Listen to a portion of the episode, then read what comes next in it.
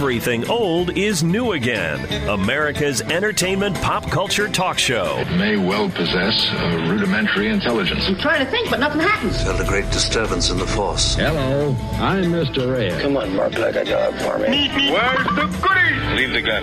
Take the cannoli. I bet you wouldn't have done anything like this if Mom and Dad were here. You filthy criminal. Excuse me while I whip this out. Go ahead. Make my day. Here are your hosts, Douglas Viviani and David Cohen. I want to tell you, please, after the 20th of October, do not send fan mail to any address that you have. Nothing will be signed after the 20th of October. I'm warning you with peace and love, but I have too much to do. So no more fan mail. Thank you, thank you. And no objects to be signed. Nothing. Anyway, peace and love, peace and love. Yeah, peace and love to you. Uh, go take a hike. this is Douglas. I'm Viviani. warning you with peace and love. Can you do that? Can you warn someone with peace and love? I guess you can. How effective it is, I know. I don't know. This is Douglas Viviani here with If you the, do that, I will murder you with love. the uh, philography aficionado himself, David Cohen. Wow, that's a new word. How about that one? Philography is that is that having to do with collecting things? The term is used particularly in connection with the collection of autographs of celebrities. The hobby of collecting autographs is also known as philography. How about that? Philography. Yes. With a PH? P H I L O G R A P H Y. You know, There you that's an interesting uh, comment that Ringo made. And recently, Paul McCartney came out and he said he's no longer willing to sign autographs. And um, although he Well, just will. to be clear, that Ringo thing was from years ago. Yes, yes. And then But, he but went he's back. now he's back. So and then he started to sign again after that declaration, but now he's not again, right? Correct. So now he's out. Okay. He's not signing. Okay. McCartney's not signing. McCartney will do a selfie with you, but he doesn't want to sign a selfie anymore. If you want, but I'm not signing anything. Why? Why not? Uh, there's a two questions. It begs two questions. Number one, why do people want autographs? And number two, why do celebrities not want to sign autographs? Do you know the answer to either of those questions, David Cohen? I really don't. I really I don't. signing autographs or having the autograph i have a number of autographs and i and i got them a lot of them personally some i could not get personally. But the ones i got personally they have significance because i was standing before that person when they signed the autograph and so it brings back a memory. So that that's my perspective Okay. so that i like i go to see a broadway show Got it. whatever How You is know it different than just taking a picture with the person? Pictures fine too, but many I don't want to. I've been to many Star Trek conventions. They don't want the picture. They don't feel they look But, but to good. you, but to you, it's more about a memory of an experience you had with that person, not about the physical object. Yeah, whether it's the I agree with you. Whether it's the picture or not, or an autograph, that's that's irrelevant to me. Okay. It's about the memory, and then I could post it, and then we can have a discussion. Somebody walks down the basement, so to speak, and sees Abbott Costello. Now that's different, and they have a discussion. You met Abbott Costello? No, I didn't, but my grandmother did. Whatever. If there's a story to it, right? But I have Abbott Costello autographs. And I bought them. So now, why did I do that? That's the second Yeah. question, right? Right. Um, Why? They're iconic. I love them, and at the time, it felt like I was able to, for a moment, or be a part of their life, or see their life for a moment, because they touched that piece of paper and signed that thing. Yeah, yeah. So it was You some, know. it was something personal that they touched or created, and now you have it. It's some some something about their personal life that you now have in your possession. So Right. You're sort of like maybe sharing that experience with them, right? Right. Exactly. The so I get the collector side of it, though. I Okay. you know what I don't get are collectors that say I'm going to sa- save it and then sell it for money. Number one, uh, that doesn't happen, and number two, uh, you're not making that much money. And number, th- Right. quite frankly, and number, th- but that lends me to the celebrity, who says, like Frank Oz, who did the voice in the Star Wars movies of Yoda. The reason why I don't do Yoda autographs anymore is because I found out, sadly, that people were selling them on eBay. Also, what happens, which you don't know, is that what they'll do is they'll tell somebody in Florida, uh, Frank Oz is coming to the airport, and they know I'm coming to the airport because one of their friends works at the airport. And they'll say to people in Tennessee, give me 50 bucks and I'll get you Frank Oz's autograph. I can't tell the difference between people who are truly sincere and people aren't. All right, so I'm having a slight difficulty with all that. Number one, you have been given this celebrity and earned this celebrity from people who have enjoyed your work. So if legitimately you feel like you want, now there's a lot of ifs, but if you feel you want to go to a convention or you want to sign an autograph legitimately on your own, you're giving a gift of that celebrity back to the person that gave you the celebrity. It's a circle. Does that make sense? No. So he would be nothing if no one went to see those no, movies. no. I mean, I mean, like, like logically, it makes sense, but I don't, I don't agree with it. Okay, that that I we can talk about that for sure. My, because they're giving their gift of of the performance that you paid to see. but no one's forcing them to sign the autograph. End of transaction. But they could Like, say- they're- shouldn't be obligated to 100% sign. No one Okay. said they were obligated. I'm saying that they chose. Remember, I said if they choose. Oh, I see. If they chose, if they choose to come to a convention where you're supposed to be signing autographs. Correct. You're signing Makes autographs. sense. That's your job. That Okay. you, and by the way, you're getting paid for that. And by the way, even if Yes. you're coming off the plane and you say no, you're allowed to say no, like Ringo and McCartney did. There's nothing wrong with that. Okay. You can Right. say no, but if you said yes, acknowledge these things can happen. But the second so, thing, so Frank Oz was what did what did you have an issue with? with he's what saying he said. he's saying that I I I don't like that people sell my autograph. Basically, and Okay. my problem But is you- I've you seen don't agree- you don't agree I've seen that? him at conventions. He gets paid to sign his autograph. So what he's basically saying is, you want my autograph, pay for it, and that's fine. So I paid twenty five dollars for your autograph. You tell me I can't now sell it for fifty on eBay? Why not? Just to clarify, is he saying that mean that means he's not going to conventions anymore to do this? Where it sounds like to me he's yeah he's not signing anything anywhere at all. I don't know about the Okay, so he's making the decision. He doesn't want to get paid for signing autographs because he doesn't like what's happening with the autograph. And I totally get that. But what he didn't mention is that I'm gonna try this in a nice way. These autographs are not worth that much money. Yeah, don't, They're don't not. be Like, nice. don't don't don't be so like it's a little arrogant because no one, most of the people on the planet don't know who you are, Frank Oz. Right. The people that want your autograph are the people that really love your work. Let's be honest, right? And so they Right. get so they so you- so you're giving a, a person a gift of twenty five dollars by signing a piece of paper. You're choosing to do that or not at the airport, and you're getting paid to do it or not if you don't want to at an autographs show. So so let's not you know it's a little much, isn't it? It's a little much. You can say no, like McCartney is saying no. That's okay too. Doesn't make you a bad person. And it should make you a bad person. So let's go on the side of the celebrity. Yes, if the celebrity says no as a as a someone that wants an autograph, they say no. Fine, they say no. You move on.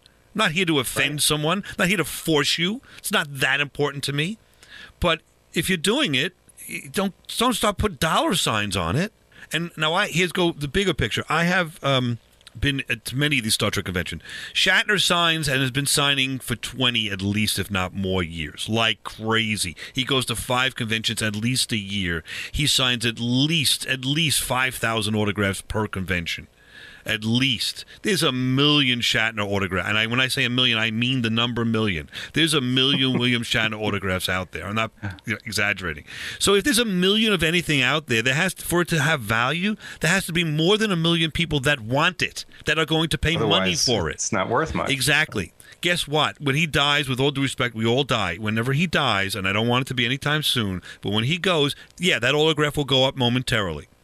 But in the long run, 50 years, 25 years after he dies, and he might be a little bit of an exception because he's very famous and did a lot of work, but but really not so because he signed so much. 25, 50 years from now, when people are alive that still remember Shatner and want his autograph, they'll pay some money for it. They ain't paying thousands of dollars for it. They're paying maybe a hundred. Today's value is a hundred. They may pay fifty because as people die now, a hundred years from now, this is silly to say in some ways, but a, just as an example, a hundred years from now, no one on the planet will have met, seen, or experienced Star Trek with William Shatner in it as a youth. So it'll have no sentimental value to anyone. It therefore will mean nothing to many people. There'll be a thousand, a million of them out there, and there'll be a hundred people that want it. The value is going to be peanuts. So we're not getting, and and I would say this to anyone, autographs. If you're an autograph hound and think you're going to retire on your autographs, trust me, I have tons of autographs. It ain't happening. They're not worth that much money. They're not. Uh, even the Beatles, and we, we can go through it in, in another show, another section. Beatles autographs can go to seventy-five thousand dollars. All four, four, four of them together on a, on a guitar, let's say seventy-five thousand. That's extraordinarily unique. There's no doubt and that will hold value for quite some time. However, at some point in time, this will be further down the line, but at some point in time, the Beatles are going to lose their lu- luster too. A hundred years from now, people are going to say, "Yeah, I remember the Beatles. Yeah, eh, it's okay," but they're not going to be like, "I remember seeing them on the Ed Sullivan Show, and I got an autograph from them."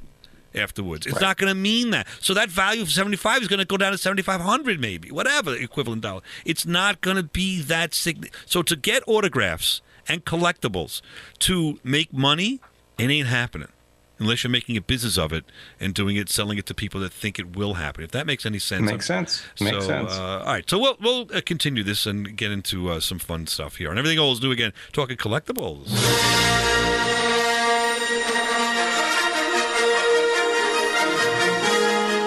You're listening to Everything Old is New Again, America's entertainment pop culture talk show with Douglas Viviani and David Cohen. Well, I looked down at center field and I pointed. I said, I'm going to hit the next pitch ball right past the flagpole. Well, good Lord, it must have been with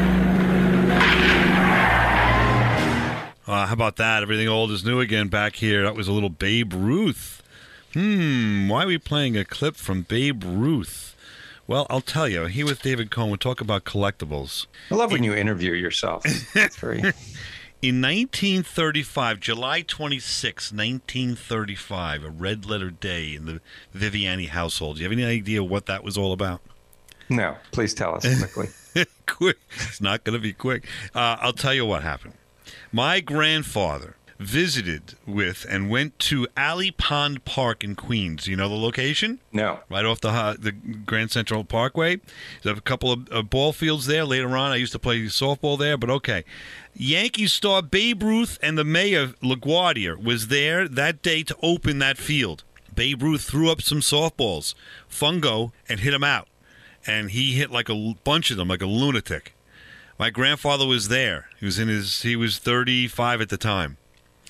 He ran out to center field wherever and he caught a softball that was hit by Babe Ruth. Really? Yes. Now, that's cool. The softball back then was not the way it is now. The seams were on the outside and they were rather raised.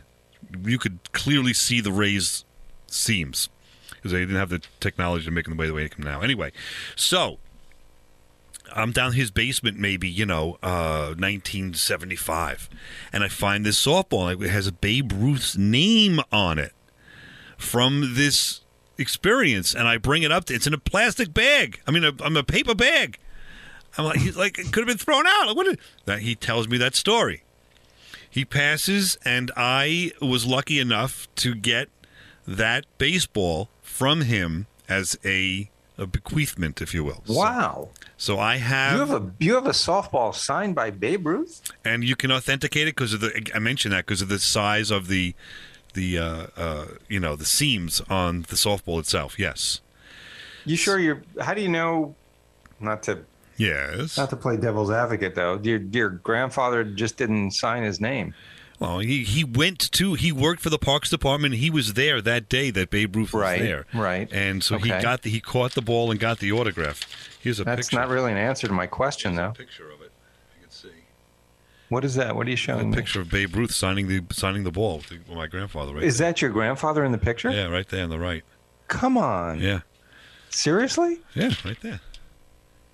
That is awesome. So we know That that, is that's really legit. awesome. Yes, we know do you have to? I know we're we're doing this on Zoom now. Yes. Can you show me the ball? Um, we have to. I can. To, you want me to stop taping? I'll go get it. Give me two seconds. Hang on. Let me let me pause. Here we go.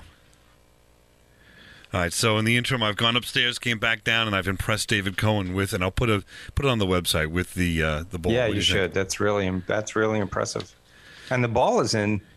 Yeah, those raised seams. It, it's very strange looking ball, Yeah. but it's very like it, it's almost like you just took it out of the box. You know, it's very it's almost perfect condition. Yeah, it's not why as wide as you think it would be. It's a little darker, but it's it's there, and you could clear. And his clearly- name is very clearly signed. That Yes. really cool. How do you like that? So listen, I'm coming home from school one day. This thing is at my house now. My my grandfather gave it to me Right. as a youth, and uh, and I was in like we used to go out. Uh, Douglas Blom and Glenn Mormon and I used to go out to um, Douglas Blom. Remember the Achilles story? The kid that that catching the Achilles with me. Anyway, we used to go out. Yeah. And we used to play baseball all the time. Kids don't do this now, but whatever. Not going to say good, bad, whatever. But we used to go every Saturday to the field. And there'd be 12 of us, 15 of us, six of us. Didn't matter. We would play baseball. We would play, if there was only six, we would play three on three baseball. We would play, you can only hit to half the field, right? And you ever do this? And you'd play yes. fungo, and you would play first base. Uh, let me get it straight now. First base is home, so someone's running home, and you throw the ball to first base. If the ball gets to first base before the guy gets home, he's out. Different That's rules like that, right? All kind of rules. So, so we would figure it out, man. If you didn't have enough players, however it was, we would play three on three, eight on eight, whatever. We loved that game. So uh, we walk home from then, you know, on a Saturday, and uh, I don't know. Back in the day, we, you know, you'd kick the can, you know, you, you go down and you'd you'd sing like the usual. I don't. And our, back in our day, commercials for food was so different. We would sing like the Oscar Mayer There were Wiener catchy song. jingles. Yeah, yes. like this. You'd, you'd, you'd sing this. My baloney has a first name. It's O-S-C-A-R. My baloney has a second name. It's M-A-Y-E-R. Oh, I love to eat it every day.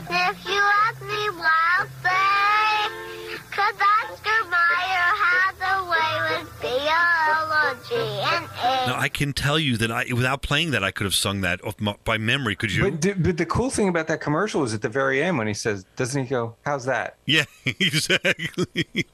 Which which he did probably one that? I mean, it was an honest question. He was asking the people in the studio, how's that? Right, exactly. Like Yeah. take number five. Did I finally get it right? You Right, know, right. but Very we would cute. sing those. Did you not do that? Like I'm talking about, like when you're like Oh, twelve or something. You'd sing these songs all the time. sing, like I'd sing all of those jingles. Did- yeah. Can you do the McDonald's one? Part of, Do the, the for the for the for the the Big Mac? oh, of course. Do it. To all beef patties, special sauce, lettuce, cheese, pickles, onions on a sesame Oh seed my bun. God! Listen, Two all beef patty, special sauce, lettuce, cheese, pickles, onions, and a sesame seed bun. You got it 100% right. Now, that is from the 19 early 70s. So you talk about like that's memory, Yeah. like you can't believe. That means there's no doubt you sang that song ha- in whatever format many times, right? Yeah. So we did the same. And and just to be fair, it takes two hands to handle a Whopper, a two-fisted burger from Burger King. oh, there you go. I didn't have that one recorded. You're right. Do that again. Takes two hands. It takes. It, I'm trying to get the tune. It takes two hands to handle a Whopper, a two-fisted burger at Burger King. How about that? There was another Yeah. one. How about this one? Two all beef Well, that's not sauce, it. Hang lettuce. on. That one we know. How about this one? Once upon a time there was an engineer. Choo-choo Charlie was his name we hear. He had an engine and he sure had fun. He's good and plenty candy to make his train run. Charlie says, love my good and plenty. Charlie says, really rings the bell. Charlie says, love we're walking home from the park. All these stories are going, and then we see this buddy of mine, Benny Yoli. You know, and he's walking with us, and he's coming. Benny Yoli? Benny Yoli. I changed some of these names a little bit, so I don't have to re-edit them later on. His name was a little different, but that's good enough. So Benny Yoli's there, and uh, we had met Benny Yoli. His dad previously was Boopsy. Remember that story? With Boopsy, the gentleman that okay, so he had some nefarious connections. So Benny Yoli um, meets us on the way home, and I start talking about, for however reason, um, you know, the Babe Ruth baseball. I had just gotten it, so I said, Benny and uh, and Doug Blom and, and Glenn Mormon, you guys want to see this? Want to see this ball? What? You, you really have it? Yeah, I got the Babe Ruth baseball. You want to see it? Yeah. All right, let's go. So we start walking to my house, and Benny's got the Fig Newtons. Did you ever see the, do this song? Golden, flaky, tender, cakey outside. Wrap the inside in the outside. Is it good? Darn tootin' doing the big, big Newton. Here's the tricky part. The big, big Newton. One more time. this big guy dressed as a Fig Newton or as a fig, right? Yeah. What happened to those commercials? What are they now? I don't know. I know. I mean, now it's just a lot of a lot of commercials are about screaming. Have you noticed that people scream? I watch sports a lot, And every commercial, every other commercial, someone is screaming at the top of their lungs. Right. Buy this Anyway. or whatever. Yeah, or- they're they're not related to the topic. You know, but you you don't see like a commercial just for. There's no cookies. jingles, right? There's no jingle. There's no do you, see, jingles. you see a cookie a cookie commercial? And I, you know, I don't see like these things. I don't see them. Right. I don't see the hamburger commercial with you know with the jingle. Like I say, the jingle. Uh, so anyway, so we was kicking the can, singing these jingles. I go down the basement. I show them uh, the, the the ball. They had the same reaction that you had. Uh, you know, to this Babe Ruth baseball. Whoa! Are you kidding? Yeah. Where did you get that? What's it all about? I told him the story and everything, and and I look, and Benny Yoli looks at me. He's looking at the ball. Now this is a different kind of a kid. You remember his environment is his, his father's a little bit more, you know, he's rough and ready. His dad's involved in some nefarious activities, and Right. so uh, he's not impressed. Yeah, man, I'm not impressed. And he always looking at me. goes, Yeah, so I go. What? He goes. So what? He goes, I got something down my basement. You talk about something. You want to see what my dad Uh-oh. collects? I got something. Bodies? Down, yeah, I got I got something down my basement that you are you're not going to believe. It's much better than a Babe Ruth baseball.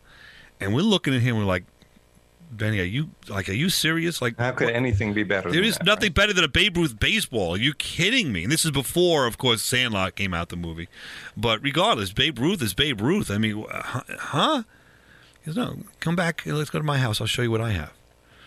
So when we get back, I'm going to tell you what, if any, collectible is Love better. the teaser. Yes, what's right. better than a Babe Ruth baseball signed in 19? Is it Babe Ruth himself down there? Uh, we may find something like that. We'll see. Let's get back. His Babe. Here he is. What do you mean keeping these boys in there when there's baseball to be played? Why, uh, why, arithmetic. Arithmetic. Four times four is 16. Yeah. Three strikes, you're out. That's our arithmetic. Come on, boys, let's go. What do you say? All right, so Doug, people have been saying, "Hey, I could find you guys on YouTube. You have your own YouTube channel. I can find you on Facebook. But what about other social media? Do you exist anywhere else in the social media universe?" Yes, we do. We're on Instagram and we're on Twitter. At the same thing, you go at E O N A show. That's everything old is new again. The initials right, so it's E O N A show. And that's it. At E O N A show. You got Instagram, Twitter, and I'll tell you, we post pictures, behind the scenes stuff, trivia questions, contests, notes about the show. So you have a lot of fun. Subscribe to us, friend us on Facebook if you can, and, and subscribe to the YouTube and follow us on Twitter and Instagram. That's fun. I'm going to even start doing that. Ah, it might be worth your while. You can actually know what we're going to do next week. Good. at E O N A show. That's at E O N A show. To teach the world to sing. Sing with me. I like to ride the world and keep it company.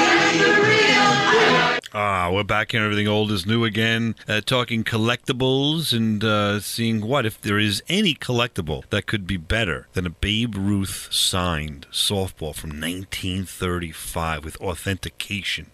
How is that possible? Well, my friend at the time, we were 10, Benny Yule in the 70s, thought he had a better better collectible than that in his basement. So we're going to go down and check it out. The Douglas Blom and Glenn Mormon and I going to go and check it out. So now, again, that that song, the Coke song, you know, we Yeah. would sing all over town because we, we walked all over town. Did you do that? Like you walked from house to house as a kid. I mean, you had Yeah, or bicycles bikes too, or right? something. So you, Yeah. and you were limited to your neighborhood, but that neighborhood was the world. Like that's all you needed was Catherwood Crescent and Dalewood Place, right? And and all, the, the, the, the maybe I don't know, fifteen blocks or so. You you were a little different. You were in Brooklyn, but you know, in the suburbs, like that's fifteen blocks. You had to. It was bounded by like main streets around the neighborhood, so you weren't allowed out of that area. You were in your environment, and that was it. Yeah, you'd get in trouble if you ventured out. Yeah, and, and and it was a park, so you went to the park and so you had your stuff. You were good, but you know, so you weren't afraid to sing and, and whatever. So we sang those. Right, so we leave my house and we're on the way back to Benny Yoli's, who's a couple couple blocks away. So I had never been in this guy's house before, ever. Benny Yoli's house was the mysterious house. Did you have a mysterious house in the neighborhood? Well, again, you were in Brooklyn, but uh, there's always No, but I, I I lived on Long Island for a, a part of part of the time. So when yeah. did you move? How old were you? What was it? About fifteen. I was I was young. I was like eleven. Oh, all right. So yes, Yeah. wasn't there a house in every neighborhood that people look at and go creepy? like, yeah, the creepy house or the Yeah. haunted house or whatever? Or you Definitely. listen. It would be you know five o'clock at night. You would hear Mrs. Yoli scream at the top of her lungs, "Lenny, Really? yo, Lenny and um, uh, Benny and and Jerry, get Oops. blew it. Get, get get back home now! And she'd scream at top of and, it, and if like they didn't come home in like you know a couple of minutes later she'd start screaming and cursing. The whole neighborhood knew this lady and the the issues and they felt so bad for this kid this this yoli kid. But so like no one wanted no one was invited to like it was that creepy house and no one was invited in. But his parents were not there that day. It was a saturday. So it's come on out let's Go. so we go we you know walking down there and we're singing the songs in a way, kicking the can. Remember this one? Sure. I like Fritos corn chips. I love them, I do. I want Fritos corn chips. I'll get them from you. Ay, ay, ay, ay. Oh, I am the Frito Bandito. All right, so Benny is promising us lunch of lunches. What is the best lunch for a kid in the 70s uh, at like 10 years old? You know, Peanut Coca- butter and jelly. close. Fritos for sure, right? Yeah. Coca Cola. Right. And this. Oh, you need fluff, fluff, fluff. You make a Oh, fluffernutter. fluffernutter, of course. Marshmallow fluff and lots of peanut butter. First you spread, spread, spread your bread with peanut butter and marshmallow fluff and have a fluffernutter. I just love that all these jingles existed. It was foreshadowing to us. We got to his house, and and Benny says, "You know what?" He says, "Let's have some lunch first. He's like he's he's like host. He's he's like he's tempting us. He he laid it down like a, postulation that we had no idea. What what's better than a Babe Ruth ball? Well, first let's. He opens up the refrigerator. He's got the individual. Uh, remember, I don't remember these. The individual Coca Cola bottles, can Oh, bottles. the bottles. Yeah. You know, with the, sort of an hourglass shape. Right. We open those up. He's got the Fritos. Ah, we're opening those. So he's up. milking this thing. oh, he's making this- milking it. He wants to make buddies. He's making fluffernutter, but he makes a mistake. Have you made a fluffernutter recently? No. If you make a fluffernutter on bread that's not toasted, you're going to have some trouble because that fluff picks up the picks up the bread. So I taught Benny a, a secret that day. I said, Benny, when we're doing it, toast of bread, man. What are you doing? It's toast of bread. So we're, all four of us sitting down now. We're having ourselves a nice. This is a gourmet meal for a kid. Coca Cola, free. Uh, well, you know, Fritos as a little side, Yes. and a fluffernutter. fluffernutter. And and we're all like, we're, we're kind of like looking around. The house is kind of creepy. It's got like you know, like in people you're looking, they have like these collectibles or they have these whatever these little little like some houses have like little angels on the shelf, right? Yes, right, Some have right, these right. little, you know, these little, these little uh, kids that are pewter kids. I don't forget what they're called. Yeah, you yeah. know, right? Uh-huh. You know, he's got like he's got like heads of like a deer in one room. You know, uh, the stuff stuff. They and he's got antlers Yeah. hanging, and he's got like, Like taxidermy stuff. yeah. And he's got like this is like a an old you know back in the day you can you could get guns with a pistol like I mean with a cap gun you know and you put the caps in it you, you pull the trigger and it make a sound. Remember this thing? He's got the cap Yes. guns everywhere. He's got guns. Right. he's got you know so it's like it's kind you're looking around it's kind of creepy. Like this guy's got some creepy stuff here. He's got like a pewter pewter base with like a picture of like you know uh, a cowboy shooting at an Indian you know uh, Ameri- you know American uh, Native American but it wasn't Oh, like then. figures and figurines, and you're like you're taken aback. Like you're seeing a lot of kind of like life and Violence. death in this house. There's Yeah. a lot of life and death. Violence. It's there's no Disney in this house. the only Disney is like he, I remember him. He had a statue of of Disney, a Disney statue of Bambi, and someone put up like an army man. You know, remember we used to have army men. Yeah. He put an army man facing Bambi, shooting Bambi. Like this was Oh, not great. This was not, Wow. and that of course was true to life to the movie, believe it or not. But that was not our thing, man. We, we were kind of Right. we were kind of Right. creeped, and you'd hear like some sounds, and you'd think if the parents coming home, you're going to get in trouble. You know, like you hear the, you Sure. gotta- you got to get the hell, you got to get out of there. Like at some point, we finished the lunch. We're like, "All right, Benny, can we go down? Can we see this thing? We got to get out of here. Like we were really freaked out. We're in the freaked out house. We're in the haunted house, man. So he goes, okay. You know, he turns to us. He says, you know, I, I really shouldn't do this.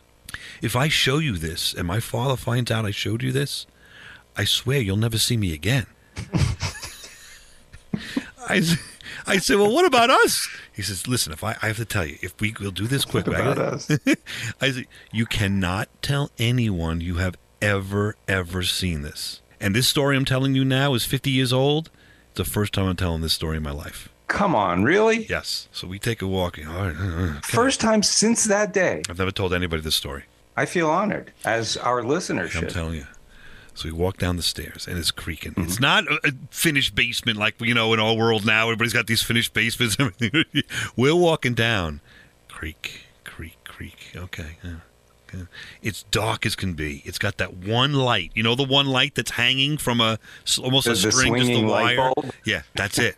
that's that's it. And we're looking around. It's got tires. You know, it's not it's not finished at all. It's it's just concrete. In one corner, it's got like the puddle of water, you know, from the night before or whatever, leaking in. it's got the, the windows, like it's got that, that crack in the window that's no one's ever fixed. It's got it's got the spider webs around it, you know. You're milking this story too. I'm telling just you, like, uh, just like Benny did. Hopefully, it's worth it. So, so we we you know we he said Benny, come on, let's go. So it is freezing down there, and so we go. Okay, let's go. We he, he his dad has a like a tool bench, and he has a uh, coffee can, and the coffee can's like chock full of nuts. If you remember that old brand, they might have Sure. come back now a little bit, but they they Yeah. anyway. So in the ch- people would store stuff in that in those coffee cups with a plastic top. So Right, goes- right. goes, okay, so he goes. We go. We, God. He opens this thing up, and we look in, and first thing we see is this a white like cotton base. And this is his collectible, by the way. This is his dad's famed collectible. This is he's comparing this to Babe Ruth signature on an autograph. So there's like there's like cotton, white fluffy White cotton on the top. and you look in, and again, the, the lighting is not the greatest, but we're looking in, we see, and I kind of see a ring, you know, like a pinky ring. You ever see those pinky rings with the like it's got Yeah. like a black onyx on it, whatever? It's like, oh, Sure, it's, a, sure, it's a ring. It's, it's a what? It's a ring. Whose ring is that? He goes, no, it's not the ring. Keep looking. We look a little more. Look in, and it's it's three heads. You know, like we're blocking each other out. There's three heads, right? Right, All of us trying to peek the in there at once, so you can't get a good look. And you finally get a look. I see a fingernail. Fingernail. I see a fingernail. I go, So you see a ring on on- one end, on and I the see a side. fingernail, and I look closer, and I see something's kind of like discolored in between. And I'm looking up, what the hell is this? It's a pinky. The man's got a pinky in a coffee can in the basement. Wow. And I look at this, and I and I am freaked out like you can't believe. Is I it go- discolored? Yeah, it's dark, dark, and discolored is. I can't even describe if there's flesh on it or not. I don't. It's, Okay. It's Oh, like boy. it's like it's it's like caramelized. You know, if that makes any sense. Whoa. But it's got the ring on it. Yeah. Okay. and I'm all freaked out like crazy. And I go, we got to get the hell out of here. This is this is not better than Babe Ruth. I turn around, I we we we kind of tear ass out of there. And as I turn around, I look back at the coffee cup, and there's a ma- there's masking tape on the coffee cup, like all old and ready to come off. Yeah. And there's some initials. There's some word on the on the masking tape. It says Hoffa. I knew it was going to be Hoffa. I knew it. Did I you knew it. I really? knew it. Yes. it said Hoffa on it. Come on. I got the heck out of there. When I learned who Jimmy Hoffa was and how he was missing, That's crazy. I said to myself, I am never telling anybody this story as long as oh I my live. God. I'll be back right Was after this. it? But could it have been a joke? We'll pick this up they in a were minute. playing on you? We'll pick this up. Jean Shepherd mocking Fluffino.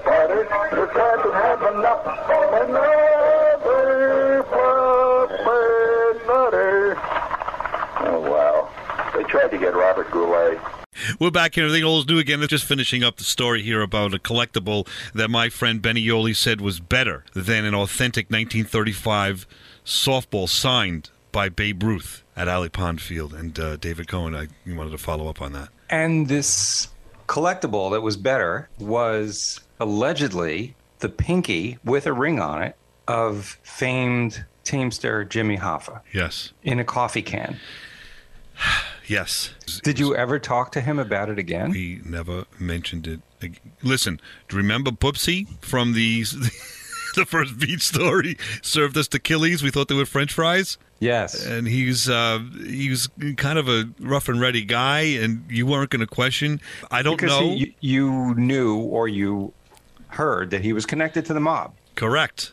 Okay. So and that was Benny Ol's father. Yes. So there's kind of like the connection that we said we've just stepped into a world from the innocence of youth and a Babe Ruth gift from your grandfather, baseball with a great story, and we just tipped our toe in the water of reality, of the real life. You know, it's funny though. Like, would his so his dad sh- obviously showed him the pinky. Did he really think his son wasn't going to show it to his friends? I, I, you know, it's a good question. I don't know if the kid, honestly, I never talked about it. I don't know if he found it on his own. I don't know if his dad had been Oh, showing I it off to his buddies and said, "Leave us alone, Benny." And Benny found out later on. Today, I mean, Hoffa was on the news like all the time. Yeah, As it Jimmy was a- you know. Right. So you know, Well, I have to say it was as cool as Babe Ruth's signature on a baseball. You it can't kind deny of is. that. there, there can only be two of those in the world if you think about it. it's very true. I wonder where it is now. Does it still That exist? is, you don't keep you had, you didn't keep in touch with him lately. No, he. You know what? He's still in that house. I could. I could knock on his door. He hasn't seen me. Benny took the house over from his parents. His other brother moved So- down to Florida. have to Benny's still there. him, Are you kidding me? In fact, they live about five houses from my, where my brother lives now. My brother's back in the old in touch neighborhood. with him. Yeah, I do. I have to find out what happened to that. Come on, we have to find out whether this was real I and wonder what if- the story was. I'm wondering if his it. dad is still around. You know, I don't want to. I want to dig anything up. Why don't you? So so just contact him on See how his dad's media doing. or however. Yeah, yeah. Just like hey, uh, but you're you're near my brother. Uh, we haven't talked in many years, you know. And just hey, by the way, you know, is your dad still around? Right, exactly. and if dad's not, and I don't wish that upon him, but if dad is not, then I will dive into this discussion. Do you remember that? And where is But you have that? to he has to promise me. remember that. He has to remember. Am I wrong? Of course. Yeah. That's something that listen, it it's still in your memory, right? It's one of the I'll never great forget. story of yours. It's got to be one of his. You Isn't have to promise st- me though, you're going to try to reach out and speak to Benny Oli. Before I do, you have to rate that story. I mean, does it? I I didn't really know I was going to go into a story that much. I was talking about more or less the It's, other stuff. I'll put it to you this way: it's a good beginning of the story. Now that I know that there could be an end to the story. So what do you want? Untold. What do you want to know? You want to know, of course, if it was real. That's the first thing. Yes. And the second thing is, where is it now? How did he get it? He'll never tell you. I don't know if his dad dad would have told him that, but I will ask for sure. That's for sure. Yeah. And then don't we want to know where it is now? Yes. Don't I I would like to see it now. Yes. I don't know how things get. How do things? Do they get? Well, it- I'm sure it wasn't in his dad's will. Right. So is there a way to preserve that kind of thing though? Like, how do you? What happened? Did he? Did he have any brothers or sisters, Benny Oli? He had a brother. Uh, was he the oldest? No, he was the Benny? youngest. Benny's the youngest. Okay, so maybe it didn't. and Maybe he didn't end up with it. Maybe it went to one of his older siblings. Not that you bequeathed that onto somebody, but Listen, Benny. I drove by Benny's house on the way to a card game to my brother's house the other, in the past, and when I go past his house, it hasn't changed much. It still has like five cars. Three of them are in pieces. Right, you know this guy. It's got di- the, the the door is a different color than the regular part of the car. He's like a fixer-up guy, you know, and, and so that's why I know he's there. Like he's the one in that car. do you think house. he's connected? No, definitely not, because he, he wouldn't be fixing these cars up like that. You know what I mean? He'd be doing something else. Mm, that's true. Um, so my point is, I know I can get in touch with him. Is really the big point. Facebook Okay. or not, I can knock on his door. Do it. God, it would be scary. I would do it though. I would do it. Dude, oh, you can't let this story just hang in the air like this. this is an amazing story. We're to- talking like what, forty years? Forty years later? When did he disappear? Like seventy-two or something like that? Yeah, and this is the first time you've ever told that Yeah. story since that day. Is that true? That's 100% Come on. correct. It's 100 You never told your brother. You No. never told anybody. Never anybody. And Douglas Blom and, and Glenn Mormon may now, right now, be mad at me for telling the story because I used their name. I, I may have to, I'm going to. Ch- I have to clip their last names off because I can't. I doubt they know. Yeah, I I, think- doubt they they're listening to this. But yeah, come on, we've got to finish right, the story. we'll figure that out. We will figure it out. I'll it out. come with you. All right, so what we're going to do is I'm going to take a break here. And the next thing you hear is going to be recorded like a week or two later. I'm going to, I'm going to give you an update. I'm going to go visit Benny Yoli and let you know what happened. David Cohen, what do you think? Can't wait. All right, so I'm going to end right here. Here we go. The next thing you hear will be like two weeks later. All right, two weeks later, we're back. I got five minutes here to catch you up to date. I visited Benny Yoli and uh, David Cohen. I have the answer to the question as to whether Wow. this was Jimmy Hoffa's pinky or not. Okay, well, set us up. What? So I show happened? up. I When show up. I knock on the happened? door, and he answers the door, and I, I you know, Benny, how are you? Boop, we, we exchange pleasantries. haven't seen you in a hundred years. It's been like it's been like thirty plus years since I've seen it. So And- he, ins- he instantly recognized you when you went up there. Yeah, he rec- yeah, we grew up together, so you, you, you get the the same vibe. So, and I called him by his old nickname. We used to call him Sue Babe. And that's a whole nother story. But so he, you know, sort of like, oh, this is a throwback. There's not guy, some guy selling me something. You know, he knows my Right, nickname right. from 100 years ago. So I asked how the dad's doing. Dad had passed away. So uh, I said, okay. I, I said, you know, you know, I'm doing a radio show. Oh, I didn't know that. Whatever. That's great. What stations and all? I say, um, yeah, it came up. I just wanted to, you know, that story. I I hope you don't mind. Uh, it just came up in conversation, and I didn't use your name and so forth, but I did introduce the concept of a finger in a coffee cup. He turned white, and I he ju- Really? he just he just the attitude changed like like uh, you know like you know just tell somebody something and they just like or immediately go from happy to sad or to angry or what it just he he was inquisitive he was like what you were mentioning Oh. something that I told you in his mind never to I said listen I've never told Did he anyone say that, or do you think that's what you were imagining was? I'm imagining what's mind? going on in his mind you know Okay, but he was like, he just looked at you like he was just ashen ashen. And I said, I said, oh, I, I said, uh, you still have it? He goes, are you kidding? I don't have that thing. What the heck are you talking about? I, he's almost pretending that it doesn't exist. I go, come on, man. I said, we, I got to know. What's the story? Was that really Jimmy Hoffa's finger? Now that we, you know, now that we're adults, can we, we could talk. So many years later, we could talk about it right now. He goes, he looks over his shoulder. You know, is his wife around? He goes, come here. Takes me down the basement. Well, you went back down to the basement. Down to the basement. It's finished off now. It's it's, it's a different world, but yeah.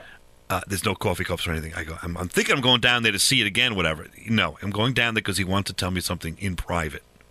Ah. So, okay. I, I, you know what, what's up? He goes. The FBI came here one day and asked my father to see the finger because apparently my father used to show it off at parties and tell people it was Jimmy Hoffa's finger and so forth. And he would he got it, you know, he he wouldn't say where he got it from, whatever. The real story is that he got this because he had to come clean. The FBI it leaked. He had apparently told the wrong person. The person went to the FBI at some point in time and said, "I have a hint about Jimmy Hoffa. Go to see this guy. He's got his finger." And of course, if he's got his finger, he's got to know more information. So the FBI knocked, and Lenny Benny remembers this distinctly. And by the way, he never, you know, he never heard this stuff from his dad because at the parties and stuff like that, when you know, when the finger was being shown, he was upstairs watching creature features, eating like you know, hot dogs and stuff. Like it was, he wasn't. He so he was never supposed to be part of this. But now the FBI shows up and all this. So what happens is it comes clean that no, it was not Jimmy Hoffa's finger, but it was some guy called Frank Coppola. He was called Three Fingers. I'm sorry, Frankie Three Fingers is the guy's name. He's a mobster from the 1920s and 30s. He got his fit. I looked this up now. This is me now looking at Wikipedia later. He he cut off two of his fingers because as he was robbing a safe during a robbery, um, his fingers got stuck. And the police were coming, so he cut off his two fingers, the pinky and the the ring finger and left so he wouldn't get caught. Now, apparently, I don't know how, but Boopsies, which is the father of Benny, um, got this as a hand me down as an initiation to the club, if you get what I mean.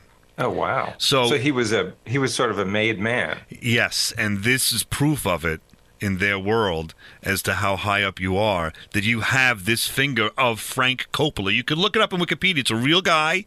I looked Frank this up. Three fingers Coppola. Yeah, and I said, and by the way, the, he he was this guy Coppola was a close associate of Jimmy Hoffa, so that's where the father sort of took the story to be one step beyond to make himself sound more important to his fellow made men. And he told this to the FBI when the, the FBI visited. And the FBI uh, took the finger, never brought it back. apparently confirmed the story. Otherwise, Boopsy would have been in jail for something else, right? And he was freed, uh, and that's the end of the story. Why if they, why if the, would Boopsy have been in jail? Well, what would happen? You've got a, you've got a body part from someone, Jimmy Hoffa, in theory, right? What's what's going Oh, on? if it was Jimmy Hoffa, yeah, they, were going to would have heard. squeeze him and all that. I'm sure for info. Yeah, true, true. right, right, right, right. So they must have run some DNA tests. Although this was back in the Before 70s. DNA, maybe there's a fingerprint. I don't know. I don't know how yeah, they did it. somehow I guess maybe by they the age of it. that it was he was telling the truth that it wasn't Jimmy Hoffa's finger because if it was right, they would have come back to visit him again. Yeah, it was probably petrified or whatever you call it. You know, it's, Yeah. it showed his age that it couldn't have been the age of Jimmy Hoffa. Oh, I see. Where did you hear that? He told you that? He said he clear. They, the FBI did what he said. The FBI did whatever they did. They checked it. It was not Hoffa's finger. The FBI couldn't say, of course, that it was Frank Coppola's, but that's his dad's story that it was Frank Coppola's. So did the FBI ever contact his dad again after that? No, not for that reason. I guess that's a story for another time. anyway, we'll be back next week uh, to enjoy more fun, thrills, and adventure, and everything old is new again.